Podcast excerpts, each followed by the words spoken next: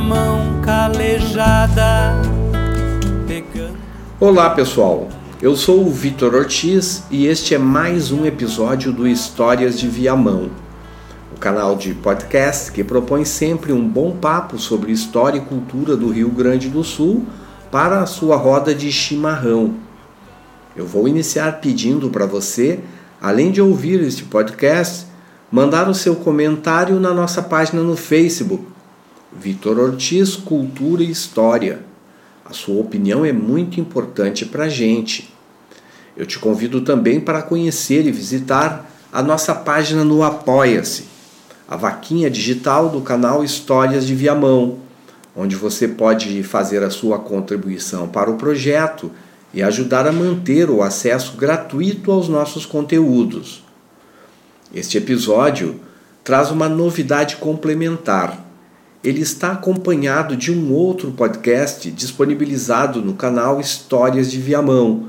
com base em um bate-papo sobre a passagem de Saint-Hilaire por Porto Alegre com o historiador Fábio Kuhn,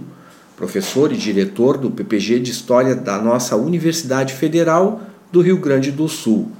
Desse modo, se você quiser saber um pouco mais sobre os registros feitos pelo botânico a respeito da nossa capital, em sua passagem há 200 anos, você tem uma boa oportunidade. Também é importante destacar que este episódio conta com o apoio cultural do Programa de Extensão Eco Viamão, do Instituto Federal do Rio Grande do Sul, campus de Viamão. O Eco Viamão também possui um canal de podcast onde você pode encontrar esta série e diversos outros conteúdos sobre agroecologia e sustentabilidade.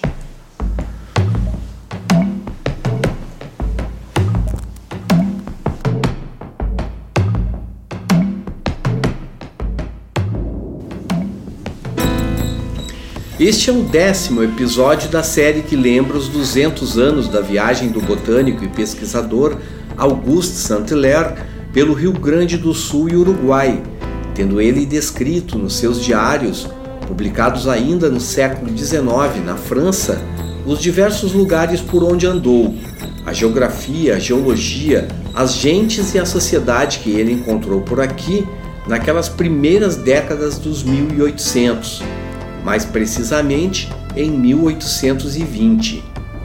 Saint-Hilaire chegou à cidade sede da capitania de São Pedro do Rio Grande do Sul em 21 de junho de 1820 e nos dias a seguir foi visitar e conhecer diversos pontos da cidade, vendo-a inclusive do alto do Morro Santa Teresa, deslumbrando-se com a paisagem do delta do Jacuí e do próprio Guaíba. E foi também visitar o Conde da Figueira, o general português e governador, no Palácio da Rua Duque de Caxias, na época chamada de Rua da Igreja, como vimos no episódio anterior. No dia 4 de julho, já uns dias depois desta chegada, o botânico registrou em seu diário. Durante vários dias, o clima se manteve muito frio, como na França antes de nevar, tendo chovido uma boa parte do dia. Cai geada quase todas as noites e o conde tem podido recolher gelo para fazer sorvetes. Esse frio se repete anualmente, todos se queixam dele, o que é de admirar-se, pois ninguém toma providências para defender-se do inverno só cuidam de agasalhar o corpo com roupas pesadas. Os porto-alegrenses vestem no interior de suas casas um espesso capote que lhes embaraça os movimentos e não os impede de tremer de frio. Ninguém pensa em aquecer os aposentos, trazendo-os bem fechados e nele acendendo lareira. Há aqui grande número de belas casas, bem construídas e bem mobiliadas, mas nenhuma delas possui lareira ou chaminé, escreve Saint-Hilaire em seu diário, onde versava sobre os mais diversos temas, ampliando em muito os horizontes de sua missão original, que era de realizar a diagnose e a catalogação das novas espécies da flora que estavam por ele sendo descobertas em nome da ciência botânica europeia, naquele percurso que fazia pelo Brasil desde 1816.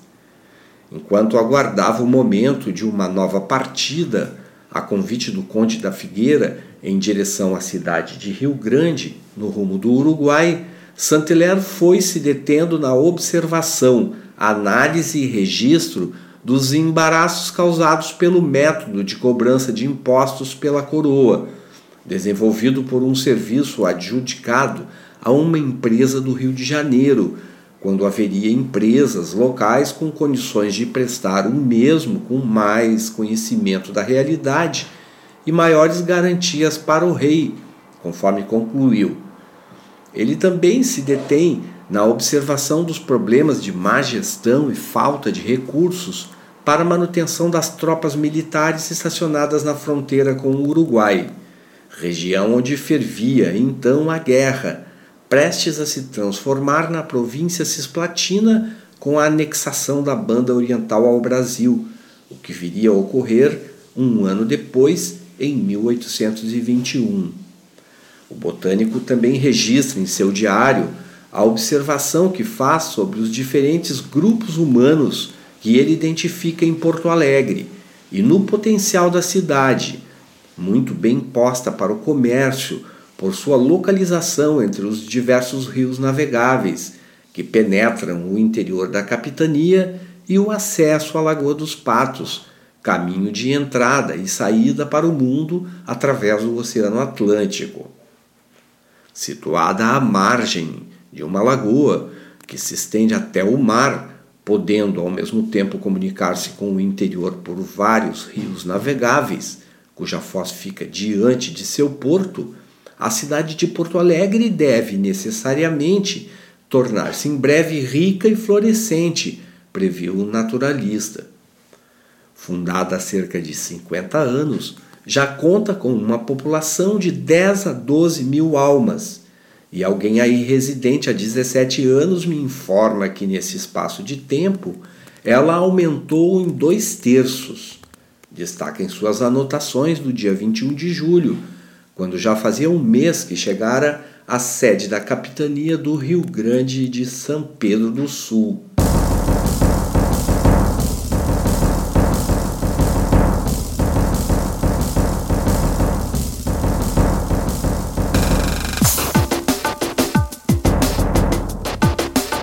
rápido aumento da população fez com que os terrenos se tornassem mais valorizados aqui do que nas cidades do interior.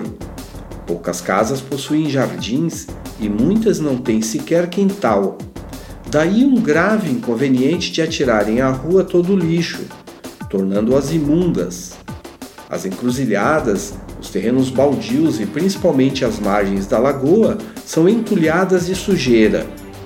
os habitantes só bebem água da lagoa, o Guaíba, e continuamente vêm-se negros encher seus cântaros no mesmo lugar em que outros acabaram de lavar as mais emporcalhadas vasilhas, completa o botânico. Sobre a população, já disse que se compõe principalmente de brancos, em geral grandes, bem constituídos, de bela tez. Acrescentei que as mulheres são muito claras, coradas e várias delas muito bonitas. Na Rua da Praia, próximo ao cais, é que fica o mercado.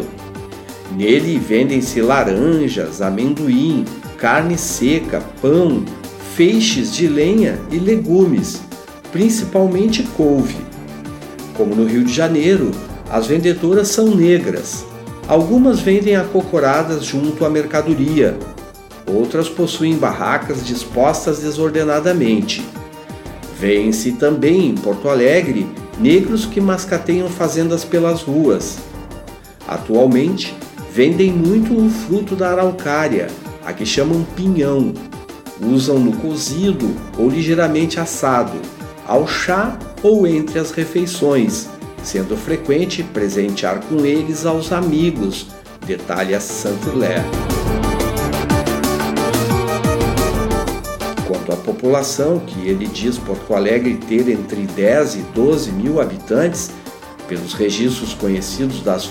fontes eclesiásticas, das contagens que os padres faziam no período da quaresma,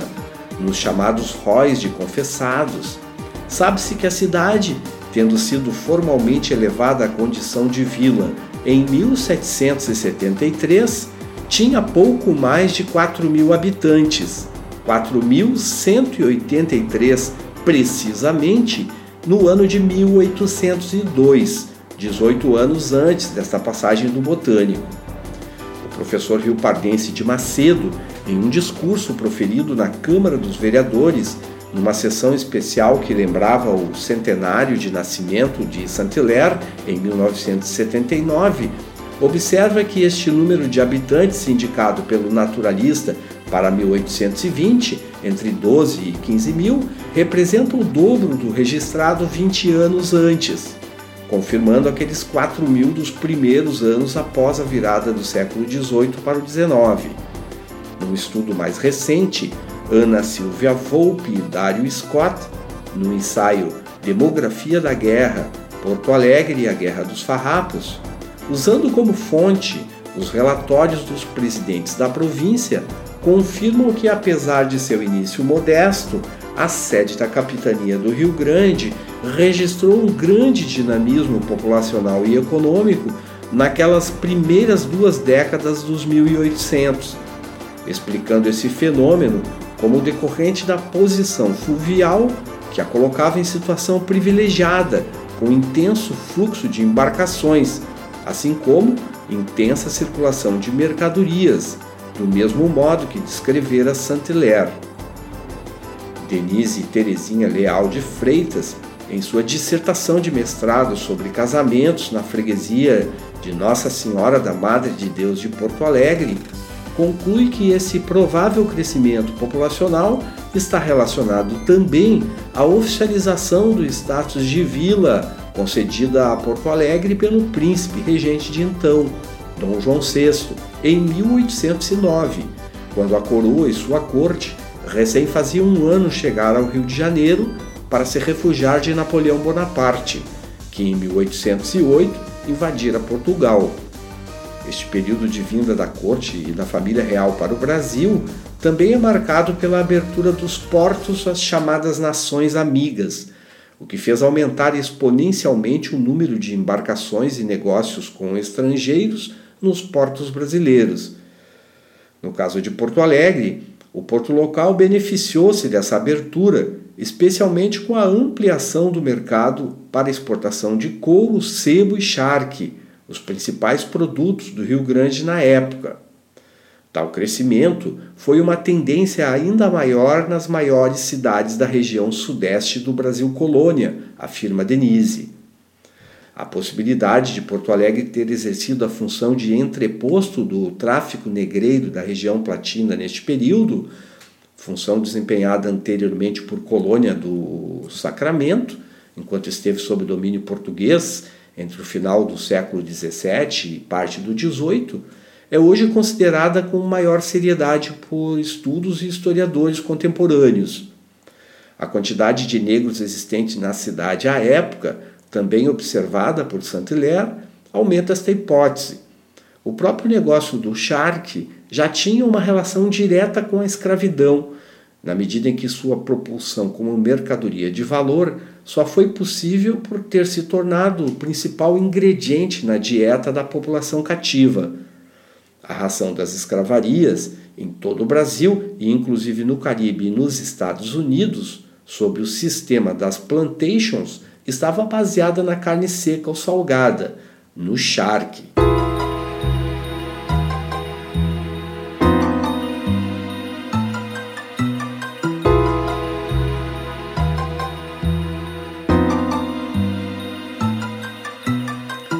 Em seu diário, Saint-Hilaire, depois de ter acesso aos dados da alfândega em Rio Grande, escreve várias páginas com os registros de produtos importados e exportados pela capitania nos anos entre 1805 e 1819. No ano de 1818, por exemplo, os dados mostram que foram exportadas 187 arrobas de carne seca somente para o Rio de Janeiro e 120 mil para Havana, de um total de 634 mil arrobas, ou seja, cerca de 42 mil quilos aproximadamente, sendo este o total exportado naquele referido ano. Considerando que um boi de 450 quilos pesa 30 arrobas, este montante de carne seca corresponderia seguramente a mais ou menos 40 mil cabeças de gado ano, transformadas em charque somente para exportação. Conforme os números indicados por Saint-Hilaire, para Nova York foram exportados 96.800 chifres em 1816. Os couros seguiam daqui para lugares bem distantes do mapa mundi, chegando inclusive aos portos da Alexandria e da Antuérpia. Os três maiores fornecedores de charque para as escravarias do Caribe, dos Estados Unidos e dos grandes centros brasileiros, aí incluído Salvador da Bahia, São Paulo, as Minas Gerais e Pernambuco, eram a Banda Oriental, Buenos Aires e Pelotas. As charqueadas estavam espalhadas pelo entorno da Lagoa dos Patos e entre esta e a Lagoa Mirim, especialmente nos arredores da freguesia de São Francisco de Paula, antigo nome de Pelotas, e da bacia também do Guaíba e do Jacuí, onde existiam muitas charqueadas, como é o caso de Pedras Brancas e da própria Fazenda Boa Vista em Viamão,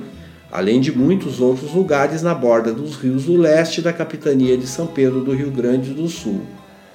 A matéria-prima era o gado trazido pelos jesuítas e que multiplicou-se entre os séculos 17 e 18 e existente em grande quantidade nas pastagens da Pampa. O gado ouro que atraiu bandeirantes e tropeiros do Brasil para a fronteira belicosa com o lado espanhol. O charque é um dos principais fatores, aliás, que irá desencadear um conflito entre os próprios brasileiros. A Guerra Farroupilha, 15 anos depois desta passagem de Saint-Hilaire,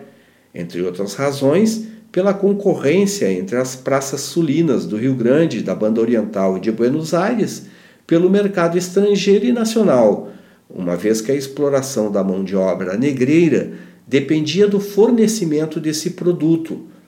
Os farrapos reclamavam principalmente das taxas cobradas pelo Império do Brasil, o que deixava mais barato o produto uruguaio. O charque se transformara, inclusive, no principal item da dieta dos navios negreiros, especialmente por sua durabilidade. Na freguesia de São Francisco de Paula, a indústria do charque foi proeminente. Os charqueadores construíram palacetes e procuravam levar uma vida que copiava padrões europeus, com o máximo de requinte possível, tendo fundado inclusive um dos mais antigos teatros do Rio Grande do Sul, o Teatro 7 de Abril, em 1831. Em 1835, a freguesia foi elevada à condição de vila, ganhando o nome atual de Pelotas.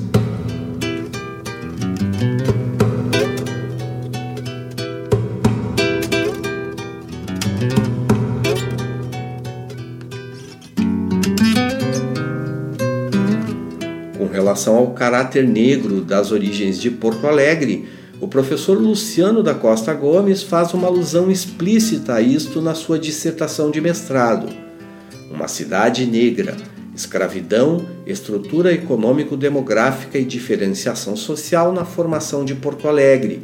entre 1772 e 1802.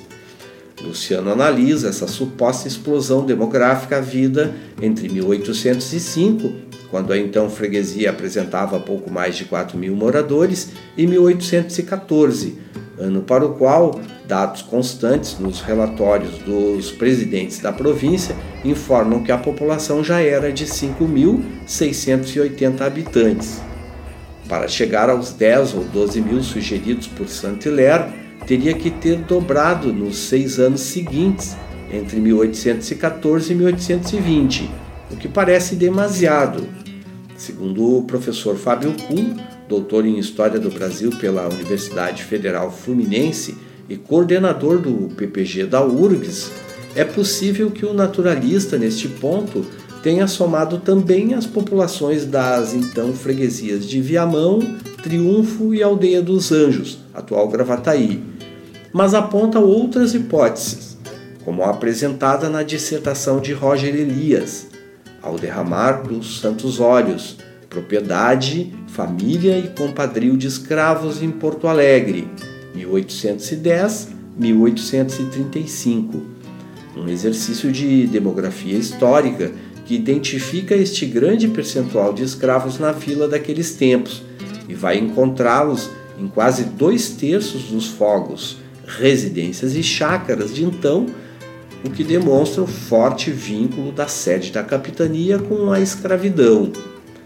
A altíssima taxa média de natalidade entre a população de escravos apurada neste estudo indica a possibilidade da existência de uma população negreira muito maior do que a efetivamente ocupada como escravo nas funções cotidianas, comerciais e rurais da sede da capitania, reforçando a ideia de que Porto Alegre pode ter sido sim, embora discretamente, um centro de redistribuição no sistema fluxo do tráfico negreiro, grande parte dele clandestino e por isso invisível aos registros oficiais. Todos os levantamentos sobre população realizados nas primeiras décadas do século XIX em Porto Alegre confirmam a expressiva presença negra. Um relatório de censos entre 1813 e 1950, organizado pela extinta Fundação de Economia e Estatística, FEE, indica que pelo menos 40% dos moradores eram negros escravos entre os anos de 1780 e 1805. Deste modo, considerando-se os negros livres e pardos, a população era então majoritariamente negra. A questão traz pelo menos este ponto intrigante.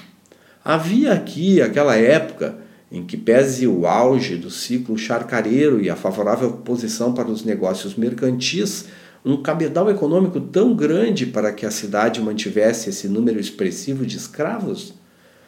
O tema, de certa forma, foi sempre secundarizado diante do mito da fundação gaúcha, do homem livre das estâncias, o gaúcho, reproduzindo a tese de que a atividade pastoril era incompatível com o sistema escravista das plantations e no caso de Porto Alegre, de que a cidade teve como fundadores os brancos europeus vindos dos Açores, o mito de fundação açoriana da capital gaúcha. Não há dúvidas de que os casais açorianos foram fundamentais na formação do núcleo urbano inicial e na criação da paróquia de São Francisco do Porto dos Casais. Mas a cidade, como demonstram os números, estava composta também desde os seus primórdios, por uma grande quantidade de negros escravos, negros livres e pardos, sendo minoritária a população branca, formada por sua vez também por um grande número de comerciantes europeus de diferentes nacionalidades, não só dos Açores, entre estes franceses, muitos portugueses e colonos oriundos de São Paulo, Rio de Janeiro e Bahia, vindos para cá ou por causa do charque, do gado, por interesses comerciais e econômicos diversos, por razões militares ou mesmo por conta do tráfico negreiro.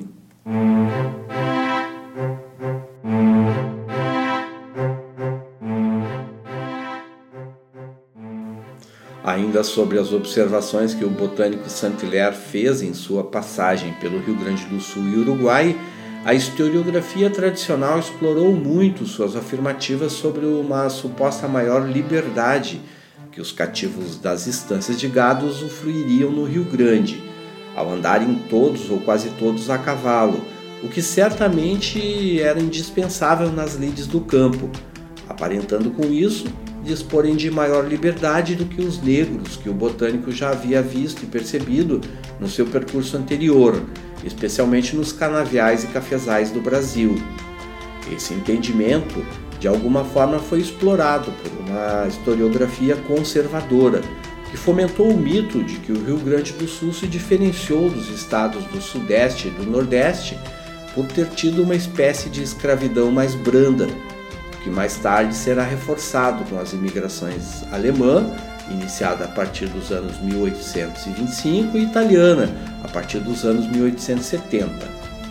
No artigo Elementos da Escravidão no Rio Grande do Sul, a lida com o gado e o seguro contra a fuga na fronteira com o Uruguai,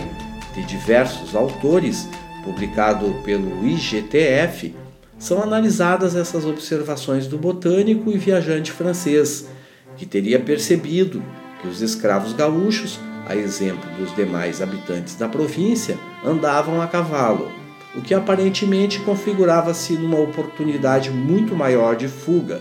uma vez que as tarefas do trabalhador campeiro eram feitas quase sempre pelo indivíduo isolado e sob montaria.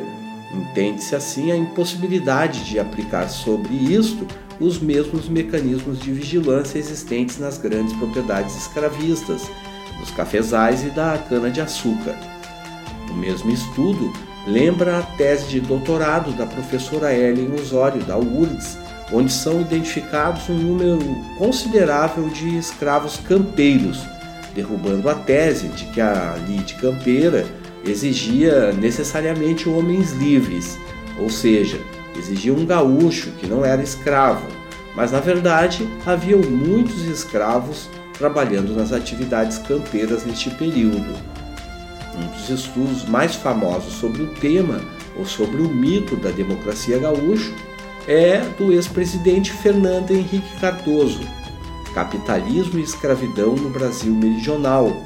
tese publicada em 1962, segundo a qual o uso de trabalhadores livres nas charqueadas do Prata resultou numa maior eficiência das unidades produtivas platinas, o que tornava o produto uruguaio e argentino mais barato, sendo também de melhor qualidade.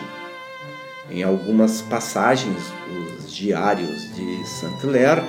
essa visão, que aparentemente procura apagar a grande presença negra nas origens do Estado, parece reforçada, como em suas observações iniciais sobre uma maior presença branca em Porto Alegre do que em outras capitais do país de então, o que, contudo, parece ser uma coisa óbvia. Ao entrar nessa cidade, surpreendeu-me o seu movimento, bem como o grande número de casas de dois andares que ladeiam as ruas e a quantidade de brancos aqui existentes. Vêem-se pouquíssimos mulatos. A população se compõe de pretos escravos e de brancos, em número muito mais considerável, que se constituem de homens grandes, belos, robustos,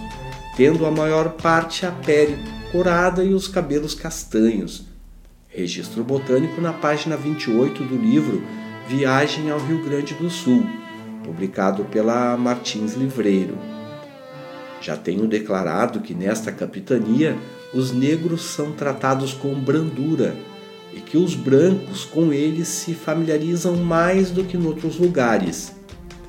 Isto é verdadeiro para os escravos das estâncias, que são poucos, mas não o é para os das charqueadas,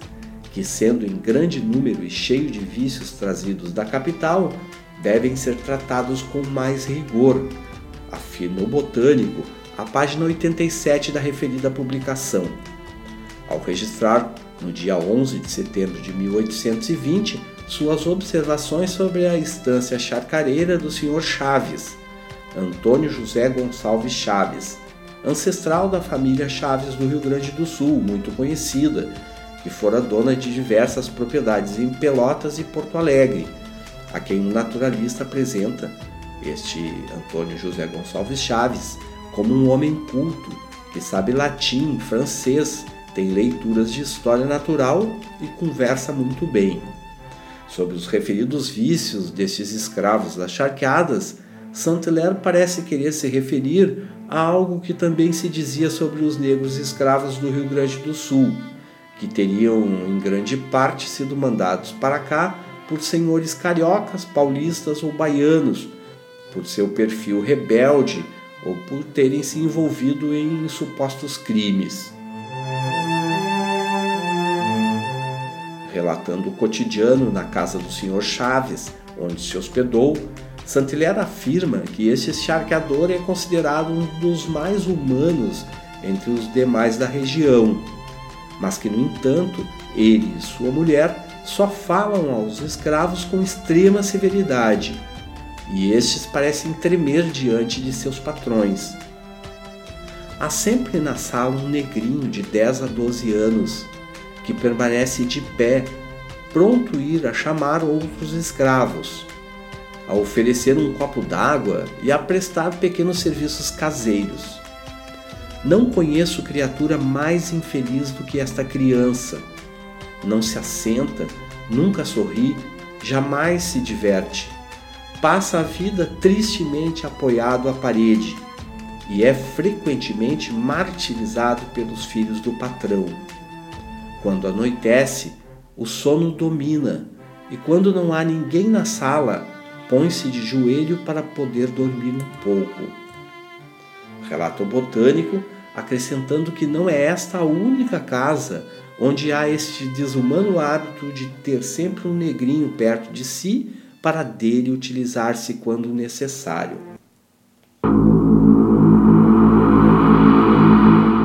O período de elevação da freguesia de São Francisco do Porto dos Casais à condição de vila de Porto Alegre em 1773 corresponde ao do auge do tráfico negreiro no Atlântico. Em 1780, cerca de 260 embarcações cruzavam anualmente o oceano, transportando em média 79 mil cativos.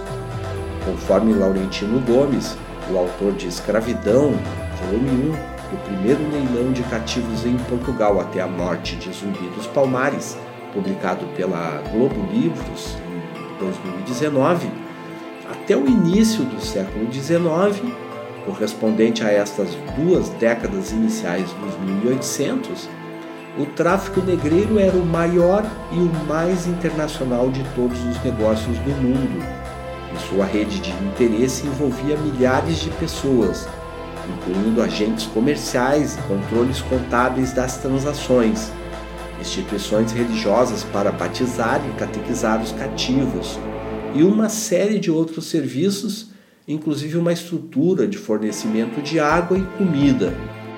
Hoje, sabe-se com relativa precisão que 12.521.337 seres humanos embarcaram para a travessia do Atlântico em cerca de 36 mil viagens de navios negreiros entre 1500 e 1867. Desses, 10.702.657 chegaram vivos à América. Mais de 1 milhão e 800 mil morreram. O Brasil, sozinho, recebeu 4,9 milhões de cativos,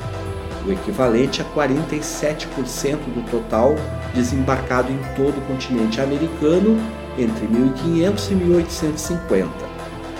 o número de escravos traficados para o Brasil é dez vezes superior ao destinado às colônias inglesas da América do Norte e comparado apenas ao total recebido pela região do Caribe. É também infinitamente maior que o número de europeus brancos que aqui chegaram nesses 350 anos. Estima-se que até a metade do século XIX cerca de 750 mil imigrantes portugueses entraram no território brasileiro. Ou seja, de cada 100 pessoas chegadas ao Brasil neste período, 86 eram escravas africanas e apenas 14 tinham origem europeia. Ressalta Laurentino Gomes, usando como base para a divulgação destes números o site slavevoyage.org, baseado também no que relata Roquinaldo Ferreira no livro África durante o Comércio Negreiro e Luiz Felipe Alencastro em África, Números do Tráfico Atlântico, retirados do Dicionário da Escravidão e Liberdade, organizado por Lilian Schwartz e Flávio Gomes. No Brasil, praticamente todos os aspectos da vida colonial giravam em torno da escravidão que também definia a forma como as cidades eram organizadas, a produção nas lavouras, nos engenhos, nas minas de ouro e diamante. A organização do negócio negreiro chegou a tal ponto que os traficantes da Bahia tinham a sua própria irmandade e o seu santo de devoção, São José, cuja imagem podia ser vista na pequena igreja de Santo Antônio da Barra, em Salvador, nos lembra Laurentino Gomes. Eu vi a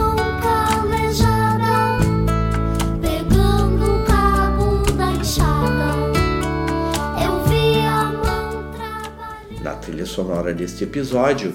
tivemos a canção Viamão em canto e verso, do compositor viamonense Everton Ferreira, e diversas músicas com arranjo e criação de Bebeto Alves, Mouraria, Gauchada, Medita e Milonga de Guerra, que foi trilha do filme Neto Perde Sua Alma, direção de Tabajara Ruas. A montagem dos áudios foi de Bernardo Moleta. Farroupilha. Quem conversou com vocês fui eu, e eu sou o Vitor Ortiz, e este foi mais um episódio do canal Histórias de Viamão, o décimo da série 200 anos da viagem de Saint-Hilaire ao sul do Brasil e Uruguai. Se você gostou, visite o nosso perfil no Apoia-se e contribua na vaquinha digital do projeto para ajudar a mantê-lo gratuito. É bem fácil. Você digita Apoia-se no buscador da internet. Estando já nesse site, depois de abrir a página principal, digite Histórias de Viamão em Buscar Campanhas. A campanha do Histórias de Viamão tem surpresas bem interessantes para você. Também é importante destacar que este episódio foi produzido com o apoio dos recursos do edital FAC Digital Emergencial da Secretaria de Estado da Cultura do Rio Grande do Sul, sendo um conteúdo de memória cultural que tem por objetivo a valorização, a difusão e a preservação do nosso patrimônio, da pesquisa e do conhecimento histórico. Outra forma de colaborar com o nosso projeto é divulgar este canal aqui com seus amigos. Você pode compartilhar nas suas redes sociais e ouvir os próximos episódios seguindo a nossa página no Facebook, Vitor Ortiz Cultura e História. Este canal do Histórias de Viamão está disponível em diversos agregadores de podcast, no Spotify, no SoundCloud, no iTunes, no Deezer e no Castbox. Você também encontra todos os episódios da série no site viamãoantigo.com.br e na rádio web Santa Isabel.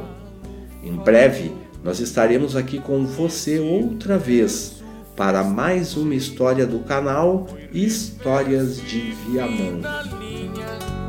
Pela estrada da Branquinha, pelo capão da porteira, pelo passo do vigário, foi reverso e fim da linha.